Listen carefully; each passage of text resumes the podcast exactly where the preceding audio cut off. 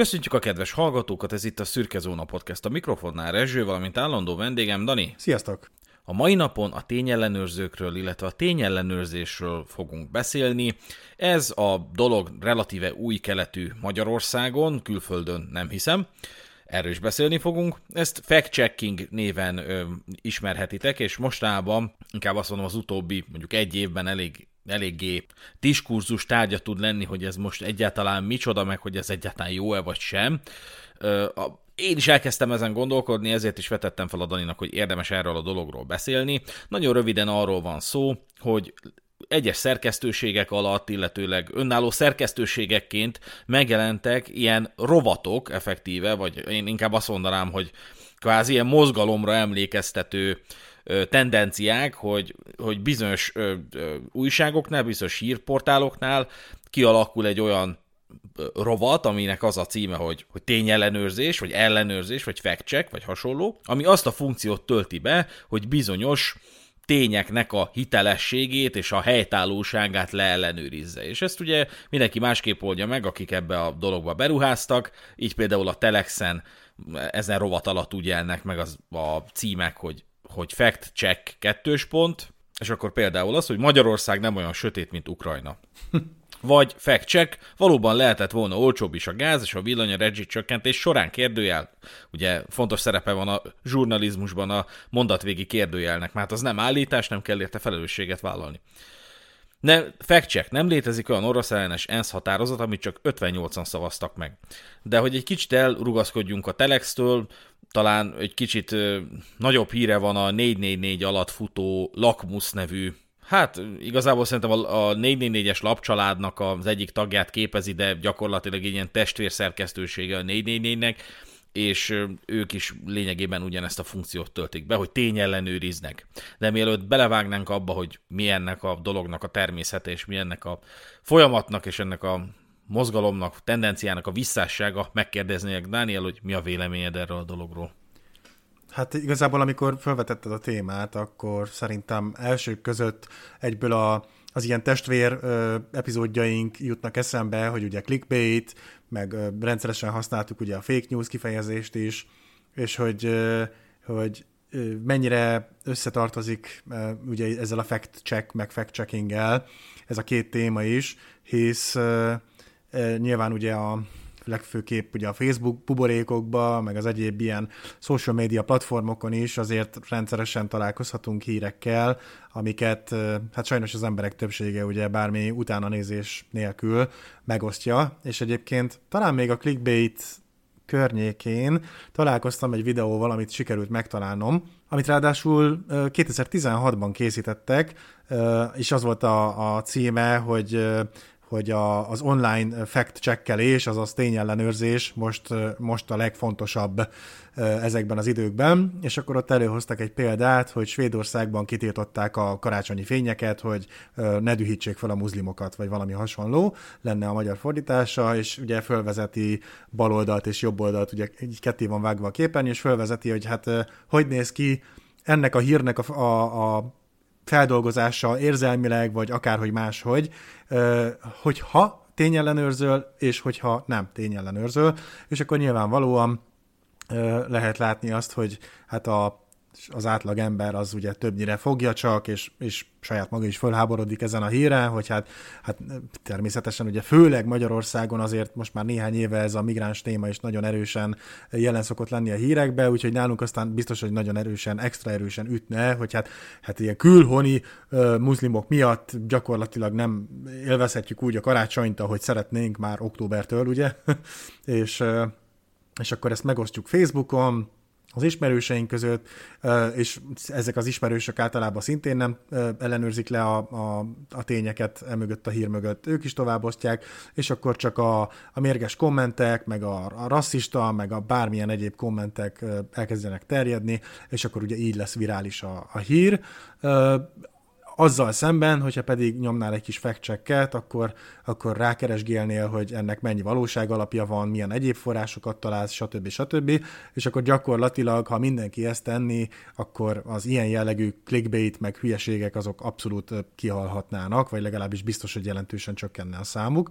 És hát valóban az a helyzet, hogy úgy érzem, hogy a, a média az, az egyre jobban ráfekszik az ilyesmire, és, és egyre többször van az, hogy, hogy egyszerűen tényleg utána kell nézned a dolgoknak, mert, mert annyi hülyeséget, és az a baj, hogy nem csak hülyeséget, hanem, hanem akár tényleg nagyon komolyan manipuláló és befolyásoló dolgokat próbálnak lenyeletni veled, amit hogyha akkor, ha elhiszel, akkor egyszerűen egy, egy, egy hát hogy is mondjam, egy dühös, agresszív ember lesz belőled, mert hogy, mert hogy tényleg a média áldozatává válsz. Úgyhogy valóban nagyon fontosnak tartom, hogy ellenőrizni kell a tényeket, és, és hát örülök is, hogy azért többnyire mi megpróbáljuk az ilyen jellegű beszélgetéseket megelőzni, és Rezső nagyon-nagyon lelkiismeretesen szereti meghivatkozni a forrásait, és hát tényleg amikor csak lehet, próbálunk megnevezni mindent, ami a, a témánkkal kapcsolatos, és, és a, a mi folyamatunkat előre segítette. Nyilván fogunk beszélni arról, hogy hát ez sem mindig tökéletesen jön össze, és, és még így is vannak konfliktusok, hát nevezzük így gyűjtőfogalomként a troljaink és köztünk, de egy nagyon érdekes téma, és, és valóban úgy gondolom, hogy a, ebben a modern online korban nagyon fontos, hogy amennyire csak lehet, megbizonyosodjunk arról, hogy amit olvasunk, hallunk, látunk, az, az tényleg annak mennyi valóság alapja van. Egyetértek veled abban, hogy a műsorunkat is valóban úgy szerkesztjük, hogy azért amit állítunk, azt források mentén próbáljuk állítani. Én is magam részéről, amikor előkészítjük a jegyzeteket, akkor nagyon figyelek erre, hogy, hogy olyan állítások szerepeljenek, ahol forráshivatkozás is szerepel, mert hát nekem az a benyomásom, hogy abban a műfajban, amiben mi gyártjuk ezt a műsort, egy eléggé, eléggé emelkedett állapotban találhatjuk magunkat, hogyha képesek vagyunk arra, hogy azt mondjuk a hallgatóknak, hogy figyelj, tudom, hogy te vitatkozol azzal, amit állítottunk, de nem mi állítottuk, hanem mi is hallottuk valakitől, ettől az embertől hallottuk, elhelyeztük eleve a show ezt a forrást, és rámutatnánk vissza, hogy tessék, vitatkozz akkor vele, nyugodtan, csak tud, hogy ez, ne, ez nem tőlünk származik ez a gondolat, hanem mm. ezt, ezt mi, is, mi is vettük. És azt gondolnánk, hogy ez így megoldja a problémákat, és azt mondja a hallgató, hogy ja, ja, oké, most már értem, hát igaz, igazából látom, ez most már tényleg ez a fazon, ez egy, ez egy szaktekintély, úgyhogy azt gondolom, talán elhihetem, nem erről van szó, abszolút nem így működik, és ez is egy picit a kritikája egyáltalán a tények létezésének, és a tényeknek a megítélésének, nem olyan régen a Partizánba interjút adott a német Balázs, ez a, ez a köztévének volt egy ilyen ö, hírbemondója, és ö, hát olyanokat állított, amik valamiért iszonyatosan fel dühítették a, a Partizán nézőit, onnan tudom, hogy gyakorlatilag osztogatta meg akkor a Partizánnak az Instagram csatornája a, az, a témával, illetve a műsorral kapcsolatos posztokat, és hát minden arról szólt, hogy dühöngenek az emberek, hogy úristen, hogy lehet ilyen hülyeségeket mondani, illetőleg maga német Balázs is megosztotta, hogy milyen ö, üzeneteket kapott a műsor után, hogy, hogy jó nagy hülye vagy, meg hát szégyeld magad, meg hasonlók, mert azt találta mondani, hogy nincs tény, hogy, hogy nincs ilyen, hogy tény. És ö, én azért érteni vélem, hogy mire utalt ezzel a dologgal kapcsolatban. Nagyjából arra utalt, legalábbis azt gondolom, hogy, hogy már nem számítanak a tények. Tehát nem, nincsen döntő ereje a tényeknek. Talán nem is volt sohasem. Mm. Nem fogod tudni azt mondani, hogy én ezt az információt innen hallottam, ez az ember pedig egy megbízható, akitől hallottam, egy megbízható szakember, és neki ez volt a szakmai véleménye, mert nem érdekli, hogy te ezt hol hallottad. A te szádból hallotta, és téged tesz felelőssé azért, hogy, hogy, hogy ő nem ért ezzel egyet, és ebből az ellentétből egy ideológiai konfliktus gyárt, és egy aláfölé rendeltséget determinál, vagy deklarál köztetek, és természetesen te alul maradtál ebben az aláfölé rendeltségben. Ez a mi esetünkben is így történt, ugyanis, mint te is mondtad, hát trolljaink vannak, és ezek a trolljaink, beta, trollok betalálnak minket, és hát nem olyan régen, tehát én azt mondanám, hogy mondjuk egy héttel ezelőttig még én beleálltam a trollokkal való vitába, mert én szeretek vitatkozni, meg úgy vagyok vele, hogy a birtokomban van a, az eszköz, amivel én meg tudok dönteni egy olyan, olyan érvet, hogy honnan szedtétek ezeket a hülyeségeket, akkor én le tudom írni, hogy honnan szedtük, és ez szerintem a műsorgyártásnak tényleg egy nagyon-nagyon alapvető sajátossága. De rá kellett jönnöm, hogy teljesen veszett fejszennyele, és zsákutca egyáltalán a trollokkal vitatkozni. Még mielőtt belebocsátkoznánk ebbe a diskurzusba, idézzük fel a Túlélték, mégis meghaltak című szabad verst. Ez ugye a Tények című műsor ö, szalagcímeiből származik, gyakorlatilag a reset.hu tette közzé, hoppá, forráshivatkozás. ö, ugye a tényeknek rendkívül szakmaiatlan volt mindig is a szalagcíme, annak ellenére, hogy tények a címe a műsornak, és a színház.org szerint a vers minden sora a tények egyik szalagcíme. Az elmúlt két-három évből csak egy-két szó, kötőszóval toldották meg a rím kedvéért. A szabad vers így szól. Túlélték, mégis meghaltak. Egyfülű nyulat simogattak. Zombik és vámpírok támadtak. Izmos macska szépséget fogdostak. Bezárták a buszban a nagymamát. Ő csavargatta a buszsofőr orrát. Megfőzte volna a német juhászokat. Ők sajtkrémmel álcázták magukat. Csókolgatták a legrondább kutyát, míg Soros megölte volna az anyját. Túlélték, mégis meghaltak. Okos varrógéppel hamisítottak, borostás asszonyok borotváltak, s remegő babákon gyakoroltak. Kisvárosnyi pörkölt adag az udvaron, lábakat találtak a padláson, húslevest esznek csimpánzok, székekkel támadnak a migránsok. Boróka bogyós marha a vonaton, veszélyes pókpeték a banánon. Túlélték, mégis meghaltak. Büdös virágot szagolgattak, birkákat loptak a kislábúak, békatalpal hokizgattak, de mégis meghaltak. Túlélték, de mégis meghaltak. És ezek tények. Zavarosak, szakmailatlanok, hova tovább sok esetben hamisnak is mondhatók, de végső soron tények. Igen, és emlékszem is, hogy talán még volt is egy olyan oldal, ahol, ha nem is az összeset, de akkor néhányat ugye screenshotokkal, tehát ugye képekkel megerősítettek, hogy ugye valóban ez volt ott a, a hírmondók alatt ugye a szalag cím, meg a mindennél ezek így ki voltak írva, és emlékszem, hogy akkor is egy nagyon jót röhögtem, bár ugye, hogyha az ember mélyebben belegondol ebbe az egészbe, akkor ö, sajnos ez azért a, a humoron túlmutat, és tényleg így, így nem tudja eldönteni az ember, hogy na most egyszerűen csak próbálták röviden és tömören megosztani a, a legfontosabb információt, vagy, vagy egy kis clickbaitet is szerettek volna belerakni az egészbe, vagy, vagy tényleg egy ilyen abszolút, abszolút amatőr módon próbálták megfogalmazni ezeket a, a híreket, és hát az a baj, hogy én az, azt gondolom, hogy ez lehet, hogy a tényeknél fordult elő a leggyakrabban, és a, ezek talán a legismertebb példák, de több, mint biztos szerintem, hogy az egyéb híradó fókusz, meg egyéb műsorok, és az újságokban is gyakran előfordul ilyesmi.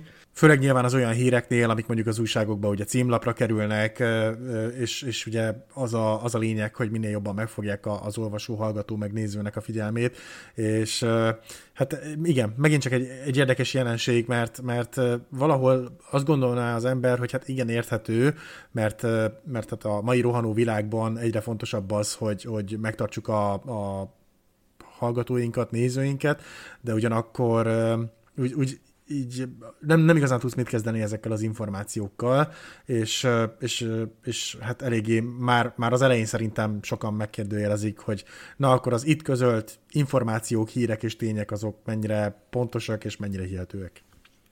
Mindenképpen meg kell vizsgálnunk a tény fogalmát, jogi szempontból is, és ennek hatalmas jelentősége van, de mielőtt rámennénk, beszéljünk egy picit a lakmuszról. Ez a lakmusz, ez a 444 brandje alatt fut, hogyha szabad így fogalmazom, igazából van egy kereszthivatkozás köztük, de egészen biztos, hogy van, van egy kicsit a keleténél nem a keleténél, egész egyszerűen egy, egy láthatólag is szoros kapcsolat köztük, és ezzel semmi baj nincsen, de ez a saját honlapja szerint egy tényellenőrzéssel foglalkozó szerkesztőség, olyan kijelentéseket és információkat vizsgálnak, amelyek széles közönséghez jutnak el, és jelentősen befolyásolják a közbeszédet, és vagy potenciálisan kárt okozhatnak. Az állításokat bizonyítékok és adatok alapján ellenőrzik, független attól, hogy kitől származik. Az ukrai, ukrajnai háborúval kapcsolatban például a hivatalos ukrán közléseket is ellenőrizték már. Meglepő, de ennek a platformnak a létrejöttét nagyobb kritika fogadta, mint sem elismerés, Legalábbis a személyes percepcióm szerint. Lehet, hogy ez is egyébként lehetne egy tényellenőrzés tárgya, mondhatnák azt a lakmuszosok, hogy nem is igaz, hogy nagyobb kritika fogadta a, a létrejöttét, mint sem elismerés. Hm.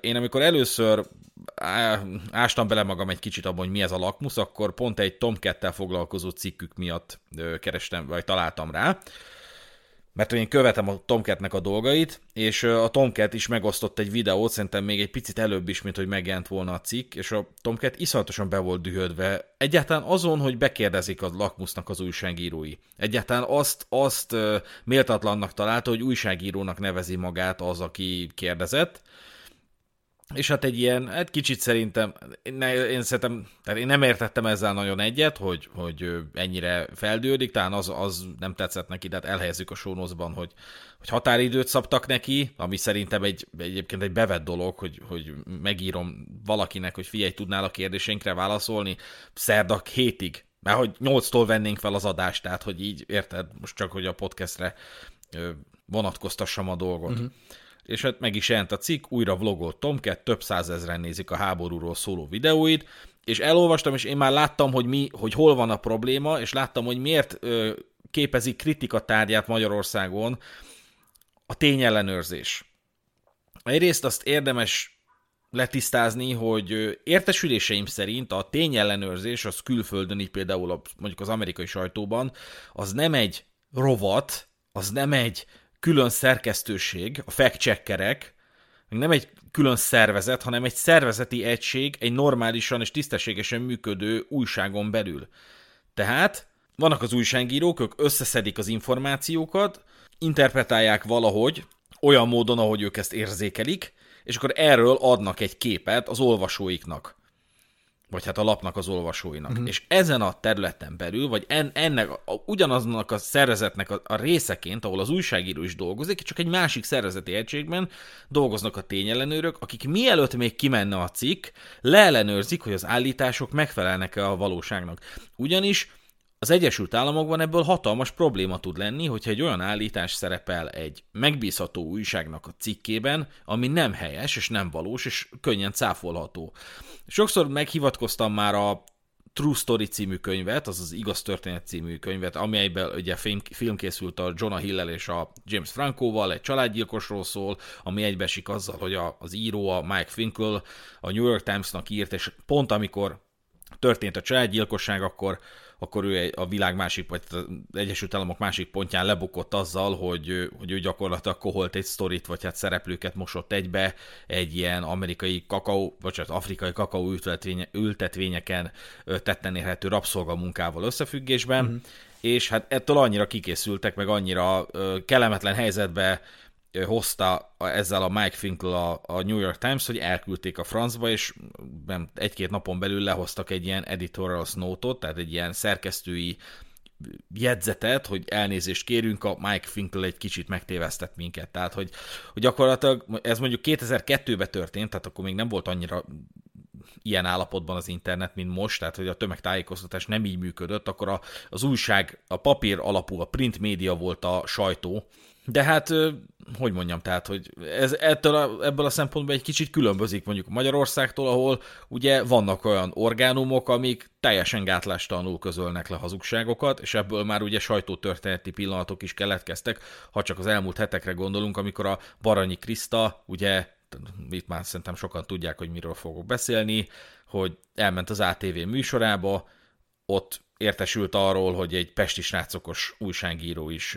jelen lesz, és közte lesz azoknak, akik kérdezni fognak tőle, és egész egyszerűen nem volt hajlandó válaszolni a kérdéseire, mm. csak amikor a Kárász Robert feltette újra ugyanazt a kérdést, akkor neki már volt hajlandó válaszolni, ami egy ilyen iszonyat kellemetlen perceket szerzett szerintem, és azóta is ez egyébként diskurzus tárgya, hogy ez most rendben volt-e, nem volt-e rendben, nem is nagyon szeretnénk szerintem erről beszélni most, de a tényellenőrzéssel összefüggésben a Sifer András fogalmazott meg egy érdekes kritikát, amelyet megpörgetett a sajtó, aztán ő egy picit korrigálta, de egyébként nincs hülyeség a, a tekintetben a, a szavaiban, tehát olyan, olyan szempontból sincs abban hülyeség, amilyen szempontból az emberek félreértették. Ugyanis ő azt mondta, hogy abban szerintem jó világosan fogalmazni, hogy ezek a tényellenőrök, ezek ma a szabadság legnagyobb ellenségei a világon mondta Sifer András a Kontextus című műsorban.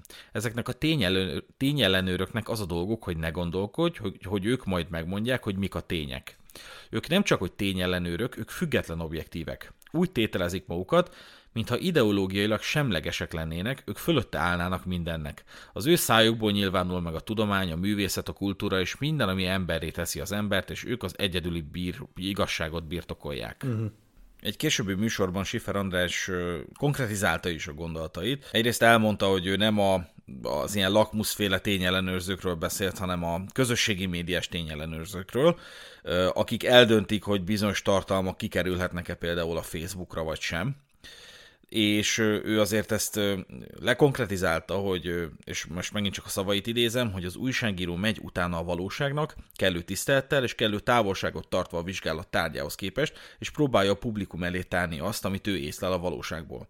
Ehhez képest a tényellenőr azt állítja, hogy neki utána se kell mennie, mert ő birtokában van az igazságnak, ő pontosan tudja, hogy mi a valóság és még mindig a korábbi megnyilvánulásaival összefüggésben idézünk tőle valamit. Szerinte ez veszélyesebb a 20. század totális rendszerének cenzúrájánál, mert most úgy van az egész történet maszkírozva, mintha csak az létezne, ők a tény, csak ez létezik a világban, amire rámutatnak, és ami nem az, az nem létezik, ez hülyeség.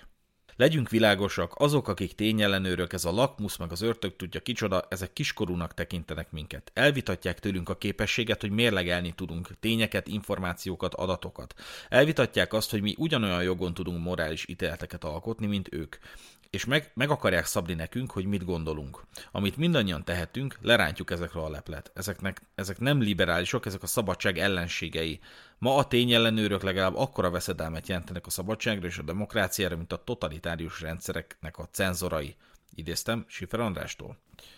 Nyilvánvalóan van, van egy tippem, hogy azért akik meghallják szintén ezt az egész témát, amiről most így beszélünk, akkor talán többeknek is, mint ahogy nekem is, valóban az itt az eszükbe, hogy hát ez tök jó dolog, hogy, hogy vannak ilyen uh, fórumok, ahol, ahol vannak uh, tény ellenőrzők, de hogy valóban egy kicsit, uh, hogyha ilyen uh, összeesküvés elmélet irányba indulunk el, akkor, akkor nekem is volt egy olyan egy ilyen mellékérzésem, hogy hát azért ezt, azt a fact-checking témát is fel lehet használni arra, hogy, hogy kicsit manipuláljuk a médiát, manipuláljuk az embereket, a hallgatókat, olvasókat, és, és egy kicsit az az érzésem volt, hogy tök jó, hogy létezik egy ilyen dolog, de, de úgy érzem, hogy én annak a híve vagyok, hogy ezt nyilván az lenne a legeg- legegészségesebb, hogyha mindenki magának intézni el, Hát nyilván ez, ez nem feltétlenül olyan, olyan egyszerű, mint ahogy azt gondolom én is, így,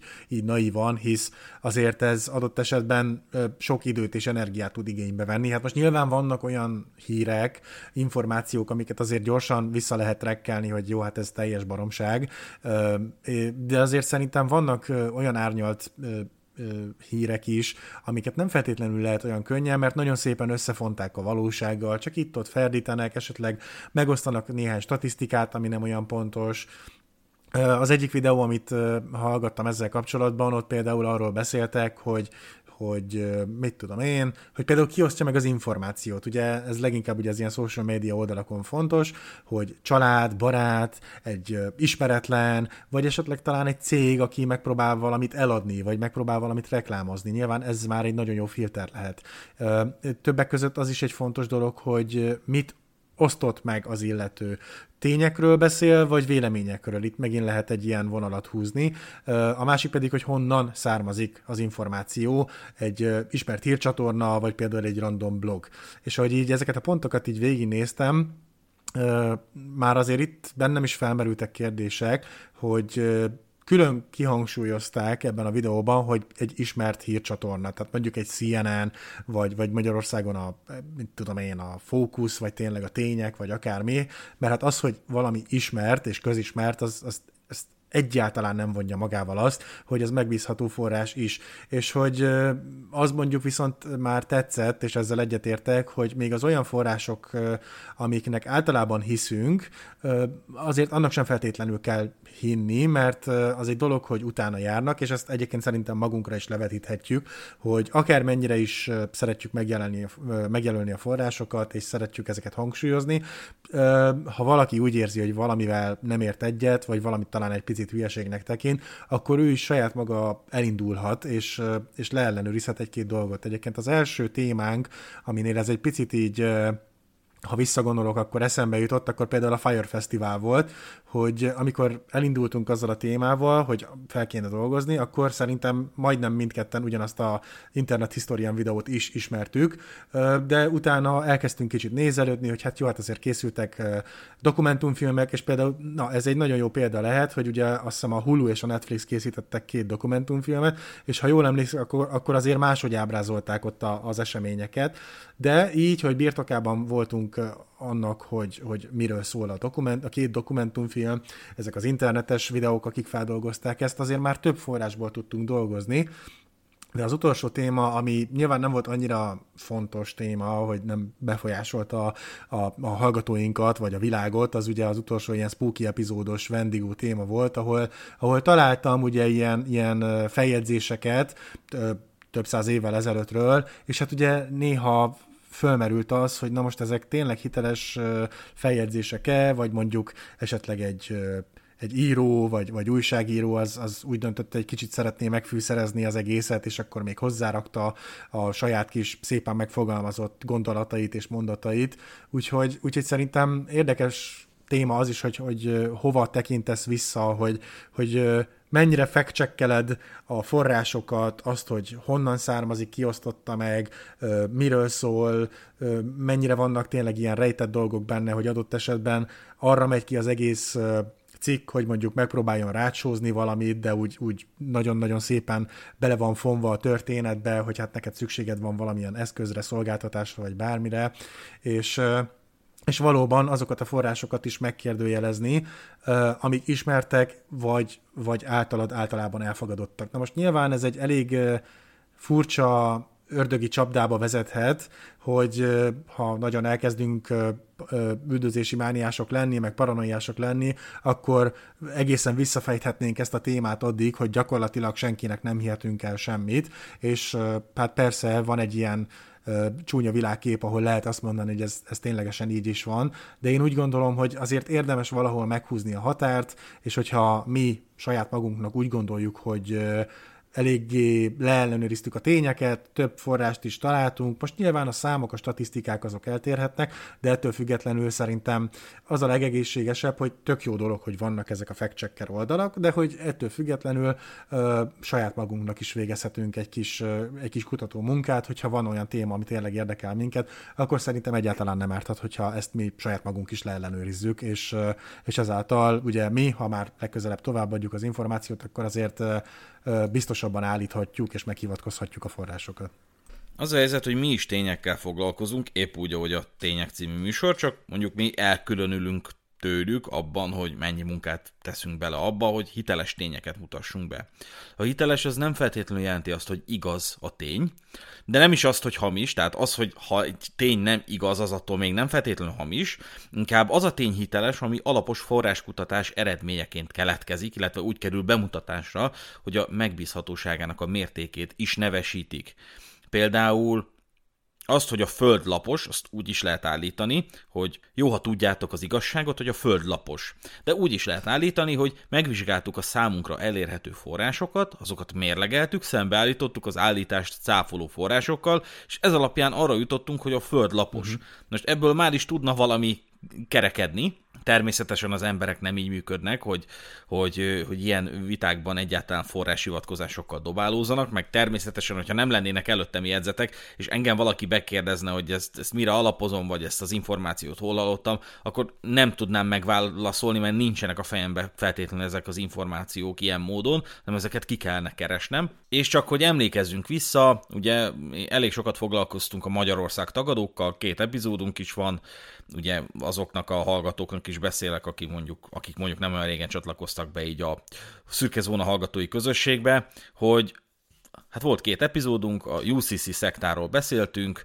iszatosan feldühítettük velük a, a UCC szektát, és ott például beszélünk arra az esetről, amikor a Szűcs Eszter UCC sámánasszony, aki mindmáig aktív tartalomgyártó a YouTube-on, megígérte, hogy lehúzós videót fog a műsorunkról csinálni, de aztán kiderült, hogy csak a szája nagy. De egyszer végighallgattam, hogy letorkol egy szektatagot, amikor is a, az a UCC nevű jogforrásnak, és most nem győzöm hangsúlyozni a, az idézőjeleket, az elérhetőséget kérte. Tehát megkérdezte, hogy ez a, ez a UCC, ez honnan szerezhető meg.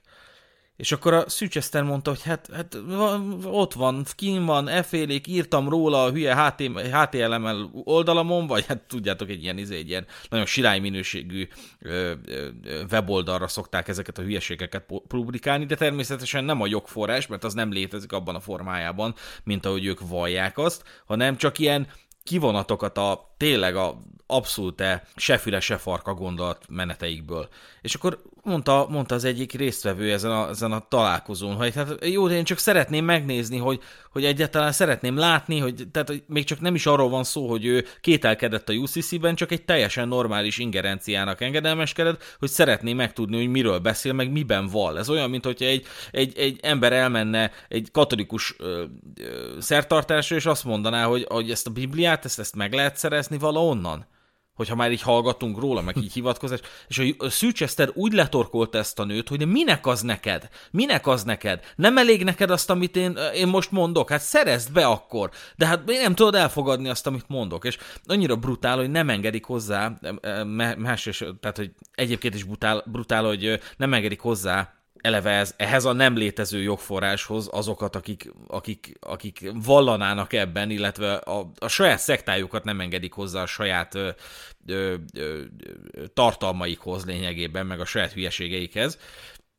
De visszaugorva a mi ö, Magyarország tagadós epizódjainkra, hogyha megnézitek a komment szekciót, akkor kiderülhet számotokra, hogy a kommentek 80-90 százalékában arról beszélnek, vagy ar- arról tájékoztatnak minket a tisztelt kommentelők, hogy mi, Dani és én, hamis információkat állítottunk, amikor azt mondjuk, hogy Magyarország nem egy cég, hogy mi átverjük az embereket, Matrix párton állunk, bankárbérencek vagyunk, és sorolhatnánk a hangzatosabb jelzőket, de a, mondom, elég sok komment van ott, és túlnyomó rész arról szól, hogy, hogy hülyeségeket beszélünk, tájékozatlanok vagyunk, én egy díszpinty vagyok, Dani egy majom, csak hogy, csak hogy pár jelzőt mondjak még, és, és, és ez a vége, hogy mi hülyeségeket beszélünk, te, nem, utána se néztünk, mert ők azok, akik 10 percet se hallgatnak a műsorból, de azért mi nem néztünk utána.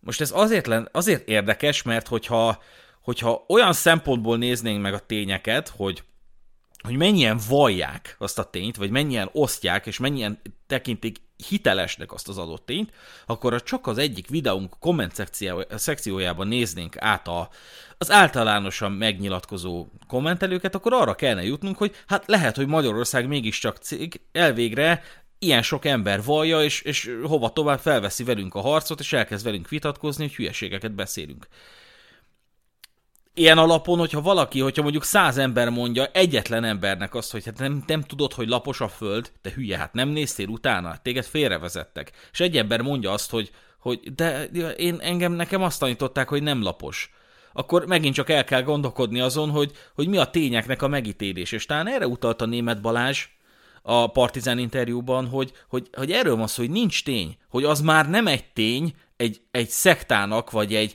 megvezethető társadalmi rétegnek, hogy Magyarország az egy alkotmányos köztársaság, mm. egy demokratikus köztársaság. Mert nem, mert számukra az a tény, az a hiteles tény, hogy Magyarország az egy New Yorki tőzsdén bejegyzett részvénytársaság. És ebben a tényben, ebben a meggyőződésben hajthatatlanok. Nem tudsz nekik olyan érvet mondani, nem tudod nekik egyszerűbben el fog elmagyarázni, akár csak a gyerekeknek, és sajnos itt tényleg az a probléma, hogy, hogy nem, nem szép dolog, én se szeretem, amikor a társadalmat gyereknek nézzük, de néha gyerek a társadalom nem tudod nekik elég jól elmagyarázni, hogy ez nem igaz, hogy titeket hülyére vettek, hogy, hogy, ez, hogy én, én tudom, én jogász vagyok, nem vagyok érdekelt a, a globális zsidó összeesküvésnek a fenntartásában, én utána néztem ennek, tényleg nem, nem érdekem, hogy hülyére legyetek véve, az se érdekem, hogy ne legyetek hülyére véve, nekem aztán hódzier, tehát teljesen mindegy, de én utána néztem, és arra jutottam, hogy nincs ilyen formában, nem létezik ilyen jogforrás, hogy UCC, és nem törölték el a világ összes adósságát. És azt mondják, hogy hülyeségeket beszélsz. Azt mondják, hogy egy díszpinty vagy. Hogy, hogy, hogy, hogy, hát olvassátok el, hát szenzációs dolgokat írnak, hogy, hogy, hogy, hogy fizetnek minket, fizetnek minket, hogy itt hazudozzunk nekik. Igen, nagyon érdekes jelenség, és szerintem el tudom képzelni, hogy ez talán egy ilyen, hát modernkori betegség vagy defekt. Most nyilván próbálok óvatosan fogalmazni, mert, mert ki tudja, hogy ez mennyire tudatos, vagy tényleg tudat alatt történik, de hogy van egy olyan emberi réteg, aki egyszerűen tényleg meggyőzhetetlen, és hogy valamikor az élete folyamán egy olyan információhoz jut, ami, ami talán az ő világképébe jobban belepasszol, legyen szó akár miről, tehát akár a, a Laposföldről, meg a UCC, meg az ilyesmiről, mert hogy tényleg akár a, a saját ö, kormánya úgy bánik vele, vagy, vagy a, a faja, a neme, a hovatartozása miatt, és egyszerűen ugye elkezdi táplálni magában ezt a, ezt a hát hamis információt ö, olyan erősen, hogy egyszerűen tényleg a, a hitének a középpontja lesz, és ugye hát ezt humorosan adták elő, volt a mi lenne, ha a Google egy személy lenne, ott is volt egy ilyen példa, hogy, hogy hú, szeretnék hallani arról, hogy mit tudom én, Kennedy gyilkosság, igaz vagy nem? És akkor kidob a Google ugye százezer találatot, ahol azt mondják, hogy ez hülyeség, és egy darab találatot, ami azt mondja, hogy igen, ez így igaz ebben a formában, és jó, köszönöm szépen, akkor az a százezer forrás, az nem érdekel engem, hanem fogal körömmel kapaszkodok ugye a helytelenbe, és, és ez szerintem egy nagyon érdekes jelenség, hogy, hogy nem is biztos, hogy ez kor, korosztályhoz köthető. Nyilván én így látatlanba, bármilyen tény nélkül azt mondanám, hogy talán így a, a szüleink generációja, ez az 50-60-as korosztály a leg hát mm, kaphatóbb erre, de, de én úgy érzem, hogy azért a fiatalok körében is van, van egy ilyen réteg, amikor egyszerűen én nem tudom milyen tagadásban élsz, és hiába jelölök én meg öt forrást, mind az öt forrásra azt fogja mondani, hogy ez Soros Bérenc, ez stb. stb. stb. és akármilyen szakemberek véleménye lehet, vagy, vagy tök mindegy, hogy kinek a véleménye és állítása, és szakszerűen statisztikákkal, számokkal alá van támasztva, egyszerűen nem hajlandó elfogadni. Ez egy, szerintem egy érdekes jelenség, és biztos erről is lehetne egy külön adást csinálni. A forrás alapú hozzáállás megítéléséről is érdemes így ilyetén formán beszélnünk. Azt gondolnánk, hogy érdekli a társadalmat, és bízunk is benne, hogy ez egy civilizációs norma, hogy érdekli a társadalmat, hogy milyen források alapján építetted fel a véleményed, de valójában senkit se érdekel. Nem csak arról van szó, hogy az embereknek nincs már igénye arra, hogy több forrást is megismerjenek, ami ugye az elmúlt évtizednek mondjuk egy ilyen kimerítő kritikája, vagy nem, nem kritikája, hanem egy ilyen megállapítás, hogy hát az emberek már kritika nélkül elfogadnak mindent, hogyha az megy a M1 híradóba, hogy, hogy, hogy, hogy ostromolnak a migránsok, akkor ostromolnak a migránsok. Hogyha azt mondják, hogy Bécs már elesett, akkor Bécs már elesett, kész. Tehát, hogy, hogy megvezethetők az emberek, ők nem néznek meg más forrást, hogy, hogy, hogy a tényleg elesett Bécs. Nem. Tehát, hogy ez, ez már tudjuk. És nem csak erről van szó, hanem arról is, vagy inkább arról, hogy az emberekben van egy ilyen üres véleménytér, amit szeretnék, hogyha valaki feltöltene. Hogyha ez az M1 híradó, akkor az M1 híradó. Hogyha ez a kormánykritikus média, akkor az. Tehát meggyőződésem, hogy az emberek, nem tudom, hogy ez generációfüggő, vagy társadalmi réteg függő, vagy nem tudom, mit mondjak, de hogy az emberek teljesen nyitottak arra, hogy behetessék valami hazugsággal őket. Sőt, szeretnék, uh-huh. szeretnék, hogy adjál nekem egy, egy, egy hit, hitrendszert, ami, ami, amiben, amit én zabálhatok, amit én ehetek, és amiben így tocsoghatok. És, és ez azért is érdekes, mert én azért szoktam vitatkozni olyan emberekkel, akik ilyen meggyőződésesek. Most szándékosan nem mondom, hogy mi, miben vannak meggyőződve, de, de olyan meggyőződéssel élnek bizonyos dolgokkal szemben, amik tényleg az elemi logika mentén úgy nagyjából megdönthetők. Tehát amikor ilyet mondok nekik, hogy de hát te is tudod, hogy ez nem így van, nézd meg, itt van egy újságcikk, láthatod, hogy egy ilyen álláspont is van, láthatod, hogy ez nem mhm. igaz. Uh-huh. Amikor azt gondolják valakiről, hogy ő azt mondta, hogy pont, pont, pont, és akkor én megmondom, hogy tessék, nézd meg, nem mondott ilyet. Ebből a, ebből a, a, a felvételből idéztek tőle, de hogy itt van, hallgassuk meg ezt a néhány másodpercet, nem hangzik el ilyen mondat tényleg nem szeretnék konkrétumokkal élni, és ilyenkor mindig az van, hogy uh-huh, uh-huh, ja, uh, ja, uh, oké, okay, tényleg. és akkor az úgy tűnik, hogy, hogy meg, meg van győzve, úgy tűnik, hogy hogy segítettem neki egy picit ö, több szemszögből is megnézni valamit, és egy ilyen téveszméjét egy picit úgy, úgy feloldani, és, és segíteni neki abban, hogy ne kelljen többé hazugságokban hinni. És eltelik x hónap, és ugyanazt nyomja. Igen. Ugyanazt. Mintha nem mutattam volna neki semmit, mintha nem is beszéltünk volna erről. Tehát az érvelés nem változtatja meg a felfogását, adott esetben hümmög valamit, adott esetben bólogat, aztán ugyanúgy vallják a hamis tényeket, mert nem, nem a, a tényeknek nem a hamis jellegével ö, ö, van problémájuk, nincsen problémájuk, nekik, nekik nincsen semmivel se problémájuk, nekik, ők kaptak egy tényrepertoárt, amivel, amivel felszerelkeztek.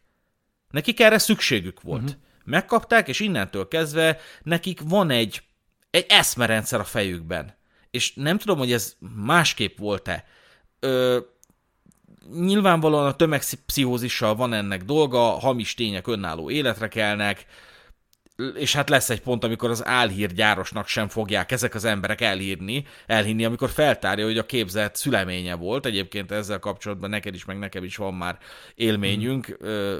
hogy, hogy mondjam, tehát hogy mind a kettőnknek volt olyan élménye már, vagy hát voltak közös élményeink, amikor például kiskorunkban, a baráti körünkbe beadtunk valami téves információt, ami nem, nem az volt a szándék, hogy megtévesszük őket, csak hogy mondjuk valamilyen dolgot, egy, egy, valamilyen dolognak valamilyen nevet adtunk, amikor tudtuk, hogy nem az a neve, mm de mi se tudtuk pontosabban a nevét, úgyhogy adtunk neki valamilyen nevet, és akkor eltelt tíz év, és így láttuk, hogy így önálló életre kell, és hogy a barátaink még mindig úgy hivatkozzák meg ezt a dolgot. És amikor így felfedtem, hogy hát ez, bocs, de ezt a nevet, ezt én találtam ki, akkor nem, hogy nem hitték el, de konkrét emlékük volt arról, hogy ők látták ezt már szakirodalomban vagy újságban, vagy hasonlók, és valamelyiküknek konkrét emléke volt azzal kapcsolatban, hogy az ő másik társaságában is ugyanígy hívták ezt a dolgot.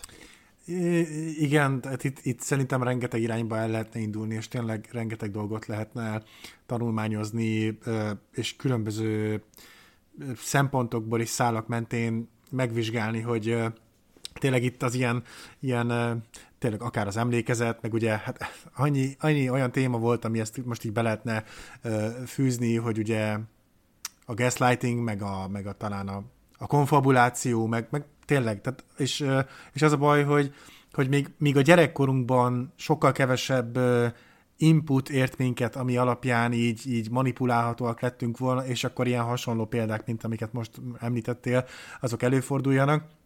Szerintem ez egyre, egyre gyakoribb manapság pont azért már, hogy ennyire elérhető az internet, és már nagyon fiatal kortól kezdve, hát csak gondoljunk bele, hogy hányszor látjuk azt, hogy három, négy, öt éves gyerek kezében már ott van a, a telefon, meg a tablet, meg az ilyesmi, és hát nyilvánvalóan ők a játékkal játszanak, de nekem személy szerint ez azt sugalja, hogy egy-két év még eltelik, és akkor jó, hát internet ezért egy kicsit addig is elfoglalod magad, és a TikTok és hasonló platformok idejében, ahol bárki bármilyen hülyeséget közölhet veled egy perc alatt, amit egyáltalán nem hivatkozik meg, ez szerintem egy nagyon veszélyes fegyver tud lenni, ami valószínűleg nagyon ijesztő módon befolyásolhatja a következő generációkat, és és nyilván még fontosabb szerepet fog játszani az, hogy valaki leellenőrizze a tényeket, és fact De van egy érzésem, hogy hogy ez nem nagyon fog megtörténni, és egyre több olyan ember lesz, mint például a UCC-sek, hogy tök mindegy, hogy milyen forrásokat hivatkozol meg, és miket állítasz,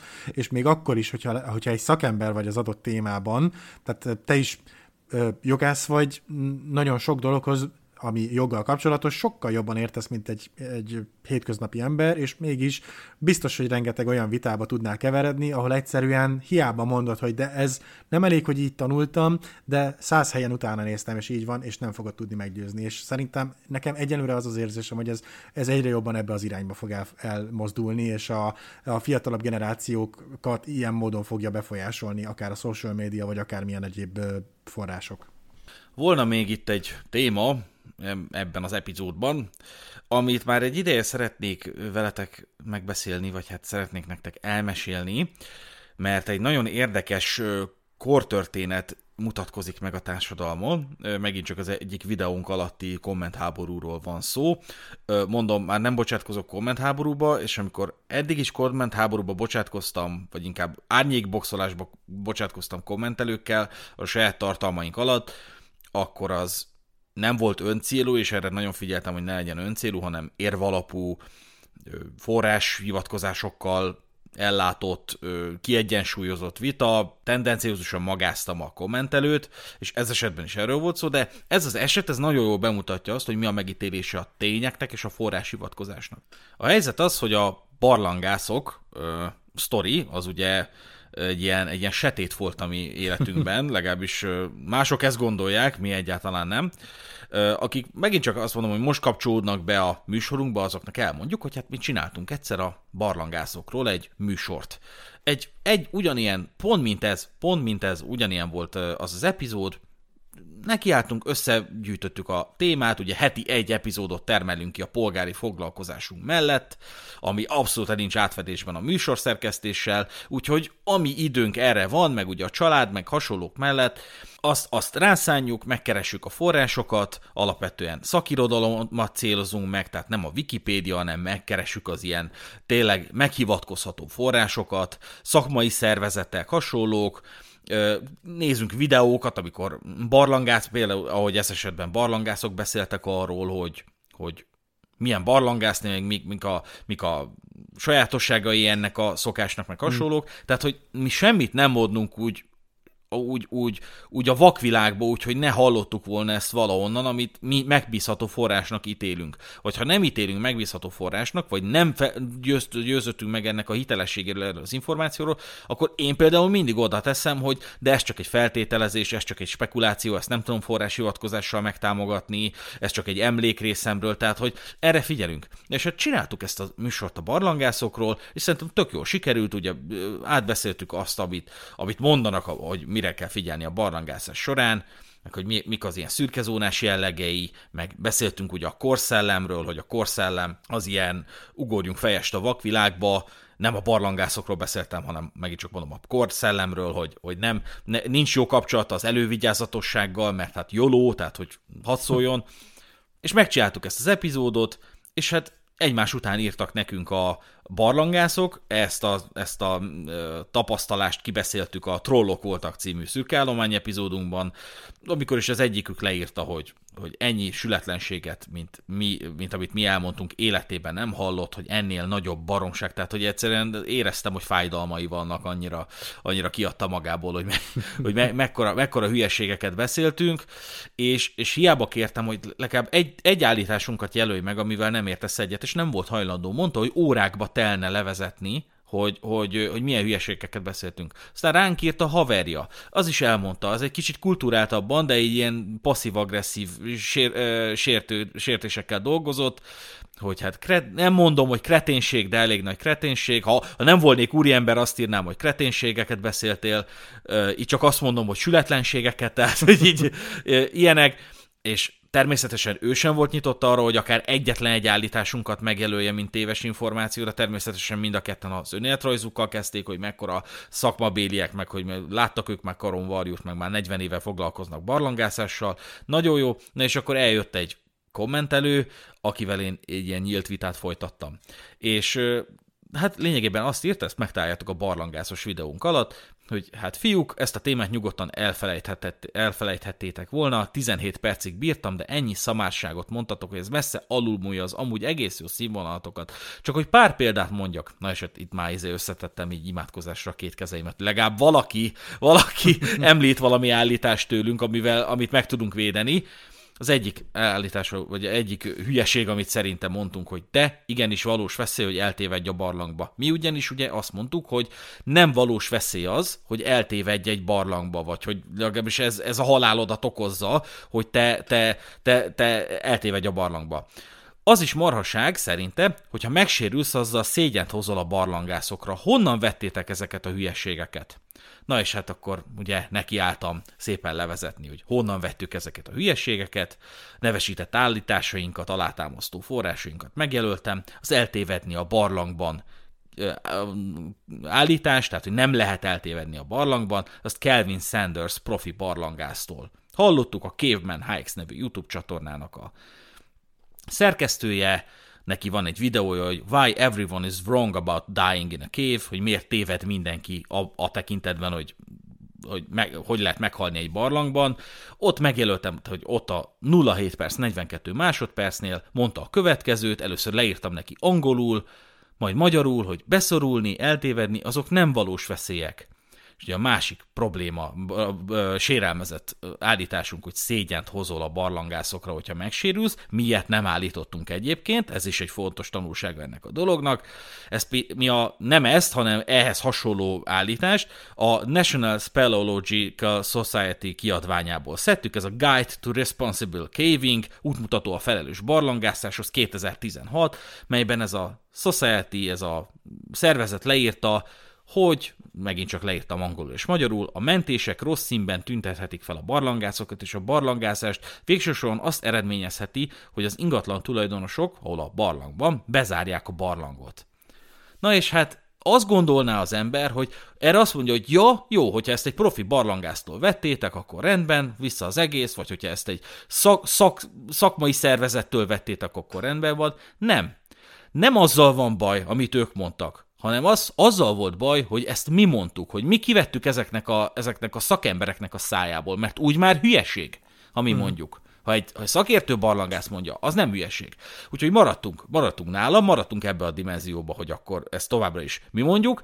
Kértem, hogy jelölje meg ő is a forrásait, a barátnője, tehát megjelölte, hogy neki, neki egy, van egy barlangász barátnője, köszönöm, nem, ő is feltételezte, hogy ez gyaníthatóan nem elég. Egyből kihangsúlyozta a forrás megjelölés problémáját, hogy hát ő nem tudja leellenőrizni, mert, mert ahogy mi se az ő forrását, elvégre neki, csak annyit tudunk, hogy a barátnője, de egyrészt ő nem tud angolul, igaz, leírtam magyarul is ezeket a dolgokat, de hát tényleg ez abszolút megdönti a vitatkozást, hogy hát nem tud angolul, igen, valóban. Másrészt pedig link sincsen, tehát hogy, hogy nem, nem tud rákeresni egy rohadt videóra basszus a cím alapján, nekem linket el kellett volna helyeznem.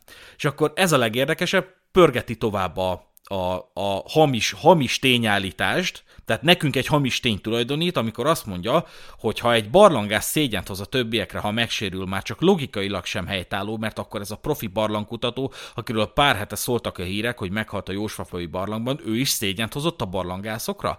Ti egy ilyen hír után úgy érzitek, hogy ez szégyen a barlangászokra nézve? Ennyi erővel, ha egy gyalogos megsérül az utcán, az szégyen a gyalogosokra nézve, mert a járdán összehasonlíthatatlanul kisebb a veszélye egy sérülésnek, mint egy barlangban? Amúgy meg az általatok idézett hivatkozás barlangásban sem az van, hogy szégyent hoz egy sérülős a barlangászokra, hanem hogy rossz színben tünteti fel őket egy-egy mentés.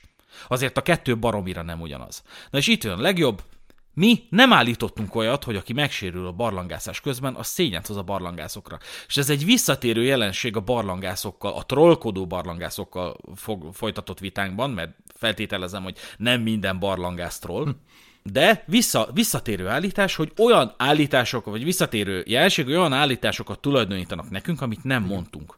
Az egyik barlangász például meg, megírta, hogy, hogy nem ért egyet azzal, hogy mi felelőtlen kreténségnek állítjuk be a barlangászást. Nem mondtunk ilyet, egy rohadt szóval sem. Az egyetlen állításunk ezzel kapcsolatban az volt, hogy a Dani meg én okkal nem megyünk barlangászni, mert nem vagyunk hajlékonyak, és tömzsi csávók vagyunk. Nem, val- nem vagyunk a barlangba valók. Igen. És Hát hangsúlyoztam is, hogy én ezt nem, nem állítottam, vagy mi nem állítottunk ilyet, hogy, hogy szégyent hozol a barlangászokra, ha megsérülsz. Azt állítottuk, hogy a jó hírét is csorbítja egy baleset, de hangsúlyoztam, hogy a forrásunk szerint és természetesen nem tudta elfogadni ezt az érvelést, a következőt csinálta, ránk küldte a kis barlangász barátocskáit valami Facebook csoportban, azok természetesen mind magukra vették, hogy egyáltalán a szánkra vesszük a barlangászást, tehát ez a legfőbb hibánk, hogy mi, hogy, hogy vagyunk képesek egyáltalán beszélni a barlangászásról, és, és ilyen, ilyen dolgokkal ö, köt, kötözködtek a tartalmunkat illetően, és ez a, ez a szenzációs,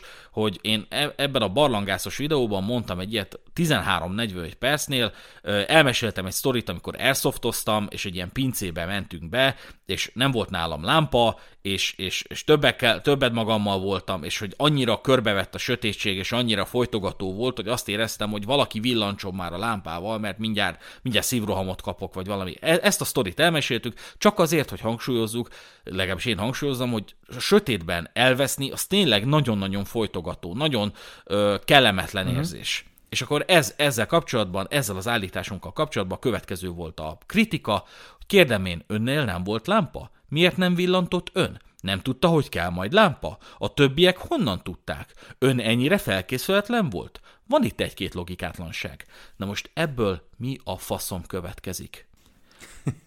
Semmi köze a diskurzushoz, ami köztünk fennáll. semmi, abszolút kimutat belőle, nem utal semmit, semmilyen kapcsolatban azzal arra, hogy mi a barlangászásról vitatkozunk, nem következik belőle semmi egyetlen dologra, jó, hogy demonstrálja azt, hogy mi, ahogy ő a legelejét fogva is tudta, idióták vagyunk, és hülyeségeket beszélünk, és nem készültünk fel. Nem arról van szó, hogy nem készültünk fel, nem hívtunk fel a műsorunkba olyan szaktekintélyeket, mint ő. Okay. Mert akkor jól csináltuk volna. Így, hogy csak utána néztünk egy-két forrásnak, és azokat visszamondtuk, hát így természetesen kreténségeket mondtunk. Igaz, szak, szak, szakmai ö, újságokból dolgoztunk, meg, meg útmutatókból, meg más ö, ö, barlangászoknak a, a gondolatait mondtuk vissza, de az ő felfogása szerint ez így ebben a formában ö, ö, hülyeség. Na és akkor ugye arra a szégyenes dologra is reflektált, mi nem mondtuk azt, hogy szégyen, hanem azt mondtuk, hogy csorbítja a jó hírét, csak ő közben egy, egy, egy hamis igazságot kezdett el koholni belőle, hogy mi ilyet mondtunk, igen, valóban a szégyen szó nem hangzik el, de a jó hír és csorbítja igen, ami szintén nem igaz. Teljesen mindegy, mi a forrás. Tehát teljesen mindegy, hogy az amerikai speleológiai társaság forrásából származik, mert ez nem így van, mert neki barlangász a barátnője. Aki ilyet állít, az vagy nem igazi barlangász, vagy hát nem is tudom. Olyan ez, mintha egy bringás nem eshetne el, mert azzal a több, többi bringás jó hírnevét csorbítja. Ostobaság ezt azért mondtam el nektek, vagy azért szemléltettük ezt a dolgot, nem azért, hogy kiadjam magamból, hogy úristen, üző egyszer vitatkoztam egy kommentelővel, és nekem volt igazam, hanem hogy szemléltessük, hogy na erről van szó, tehát ennyi ereje van a tényeknek 2022-ben. Semmi, zéro. Nincs semmi jelentősége a forrásoknak. Hiába mutatsz rá egy, egy, egy szakmailag megbízható és hiteles szervezetre, hogy tőlük hallottad ezt az információt, nem érdekli őt. Nem érdekli őt. Hogyha ő mondja, akkor igazság, ha te mondod, kreténség. Itt azzal van a fő, több, több szempontból sokkal na, nagyobb probléma van az ő olvasatában. Az első és legfontosabb probléma, hogy nem ő áll a mikrofonnál. A második és legfontosabb probléma, hogy kimeri, kimeri más nyitni a száját azzal a témával kapcsolatban, amivel kapcsolatban ő kompetenciát tulajdonít saját magának. Na most ezeknek a fényében az, hogy te egy hiteles ténynek, vagy egy ténynek a hitelességét megpróbálod ellenőrizni, az éget a világon semmi jelentősége nincsen. Jogi értelembe véve a tény és a vélemény között azért megvan a, maga, megvan a, a, a különbség. A vélemény egy értékítéletet akar, a tény viszont a múltban megtörtént, vagy a jelenben történő jelenség, állapot, esemény, ami igazolható, bizonyítható. És ezen van a hangsúly, és erről beszéltünk már a adaptáció, azaz az elkurtuk perről szóló epizódunkban, hogy a jogvitákban, főként az ilyen helyreigazítási, vagy személyiségjogi, vagy becsületsértési ügyekben ezen dől el, hogy az, aki valamit állított mással kapcsolatban, hogy az büntethető-e, vagy felróható -e neki valami, vagy kényszeríthető-e arra, hogy korrigálja azt a hmm. dolgot. Hogy, hogy, hogy ezen a ponton dől el, hogy véleményt vagy ö, tényt közölte. Mert hogyha ő azt mondja, hogy szerinte egy barom állat vagy, akkor az természetesen nem igazolható, hogy te tényleg egy haszonállat vagy, aki egy barom ö, ö, úgy tűnik, hogy igazolható, de, de ne, akkor is egy vélemény, akkor is egy jelző szerkezet, nem egy, nem egy tény. Egyébként ez, ebből a szempontból, jogi szempontból problémás is volt ez a kifejezés, mert dehumanizál, és ugye mindig ezen dőlnek el egyébként a helyreigazítási perek, meg az ilyen személyiségi jogi perek, hogy még akár közszereplőkről is akármit mondhatsz, de de ha, ha dehumanizálod, hogyha organizmushoz, vagy, vagy mondjuk állathoz, majomhoz hasonlítod, akkor azzal, azzal tényleg kiszakadsz ezekből a keretekből. De alapvetően erről van szó, hogy hogyha olyat állítasz, ami bizonyítható, igazolható, akkor, akkor az, az tény megállapítás, minden más vélemény. Tehát ezt csak azért mondtam el, hogy tudjátok, hogy jogilag a kettő között, között van fogalma, vagy van, van különbség, de visszatérve az eredeti ö, dologra, én azt a problémát látom a tényellenőrzésben.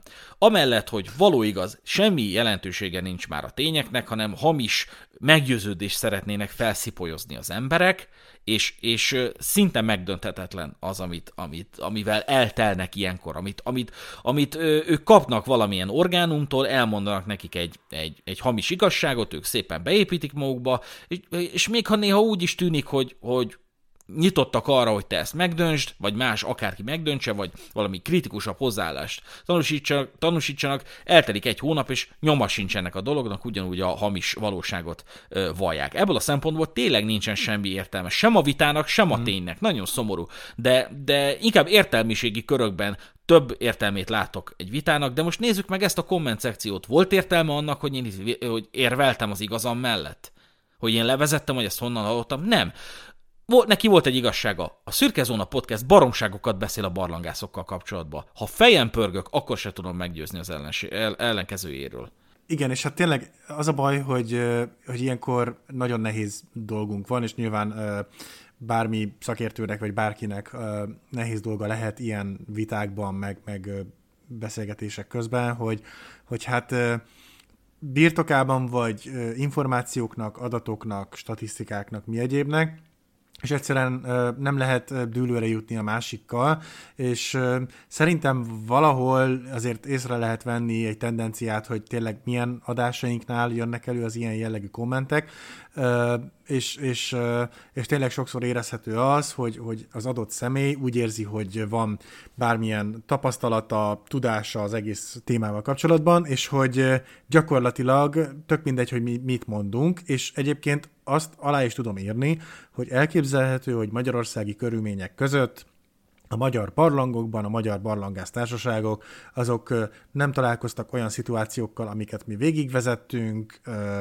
más tapasztalatokkal rendelkeznek, más, másképp tanulták a dolgokat, én ezt mind alá tudom írni, de egy, akkor ezeket tényleg, ha szeretnének ilyen vitákba bocsátkozni, akkor ezeket ö, osszák meg, tehát tényleg már csak annyinak is örülünk, hogyha saját tapasztalatokat megosztanak, hisz mi sem vagyunk sem barlangászok, meg sem ö, nyomozók, meg nem tudom már ugye hányféle fajta témát feldolgoztunk, nyilván mi úgy indulunk ezeknek a témáknak neki, hogy, hogy vagy rezsült, vagy engem, vagy mindkettőnket érdekel egy adott téma, megnézzük a ezzel kapcsolatos akármilyen anyagokat, és levonunk egy következtetést, összeállítjuk a műsort, az epizódot úgy, ahogy nekünk úgy jónak tűnik, és, és nyilván nagyon-nagyon sok mindent kihagyunk. Ugye ez is egy, egy fájó pont tud néha lenni, hogy, hogy, hogy jaj, hát milyen hülyék vagytok, mert hogy nem beszéltetek erről, arról és amarról, hanem ennyire ráfókuszáltatok amarra, és ez tényleg így van, hisz nyilván azért vannak időbeli megkötéseink is, meg, meg hasonlók, és de ettől függetlenül nagyon sokszor ugye nem csak a mi esetünkben, hanem bárhol máshol a YouTube-on, vagy akárhol máshol, ugye az emberek szeretnek rá kapaszkodni bizonyos pontokra, amik nekik valamilyen okból kifolyólag fájó pont volt, hogy, hogy vagy az ő becsületét sértettük meg, vagy én nem tudom akármit, de hogy valóban az figyelhető meg, hogy nem, nem egy normális, intelligens diskurzus történik ezzel az egésszel kapcsolatban, hanem, hanem csak hozzánk vannak dobva vélemények. És hát ugye tényleg ez a baj, hogy sokszor az ember véleményekkel dolgozik, amivel meg mi nem nagyon tudunk mit kezdeni. Ez valószínűleg a mi esetünkben sem nagyon fog változni, és biztos, hogy lesznek még érzékeny témáknál hasonló megszólalások, megnyilvánulások. Mi szerintem továbbra is fogjuk követni az eddigi ö, folyamatunkat, hogy amikor csak lehet, megjelölünk forrásokat, ö, minél többet, ö, nyilván itt, hazait és külföldit is, és, és igenis lesznek pillanatok, amikor a saját véleményünket fejtjük ki, és elképzelhető, hogy úgy formáljuk a gondolatainkat, hogy netán az megy át a hallgatóknak, hogy ezt tényként próbáljuk közölni, de szerintem azért azt is elég gyakran kiemeljük az epizódok során, hogy ha valaki még szeretne esetleg ennek jobban utána nézni, akkor természetesen ott vannak a lehetőségek, és ne adj Isten, még bedobunk egy-két lehetőséget, akár YouTube-on, vagy bárhol máshol, hogy ennek utána is nézhet, és, és ugye a Batáviával kapcsolatban is mi készítettünk egy két részes sorozatot, de gyakorlatilag az egyik videósorozat, ami alapján mi dolgoztunk, az négy és fél óra alatt dolgozza fel ezt a Batávia kérdést, tehát biztos, hogy sokkal mélyebben belemegy, és ezen kívül még meg annyi cikk van. Úgyhogy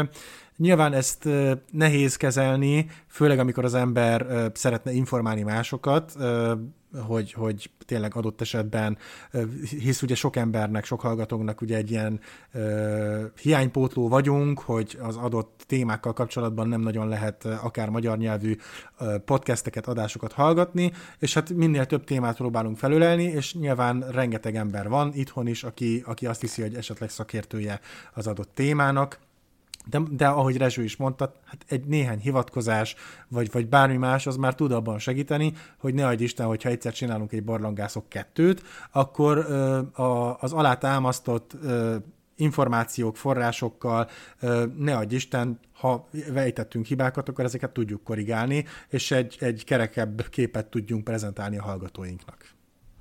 És hát visszatérve a fő témára, a tényellenőrzőkre, én is egy picit kritikus szemmel állok hozzá, mert szerintem alapvetően tök jó, hogy ők vannak. Tehát, hogy tök jó, hogy utána néznek ö, ö, állításoknak, ö, leellenőrzik, hogy megvan-e a kellő hitelessége, hogy, hogy egyezik-e az eredeti forrás azzal, amit végül kimondtak. Ez azért fontos, Sajnálom, hogy ennek egy külön szerkesztőségnek kell lennie, vagy egy külön ö, képződménynek, és nem a folyamatba épített, alapértelmezett sajátosság az, hogy mielőtt megjelennek ezek a tartalmak, vagy akár egy politikus felszól, azelőtt tényellenőrzők megdolgozzák a, a, az állításokat, vagy közlést, de alapvetően ami jelen formájában, ahogy kinéz ez Magyarországon, az szerintem ö, borzasztó problémákat takar, vagy ígér, inkább az pontosabb, mert jelenleg az a helyzet, hogy, hogy egyre inkább úgy néz ki, hogy ez egy ilyen, ez egy ilyen validáló sztori lesz.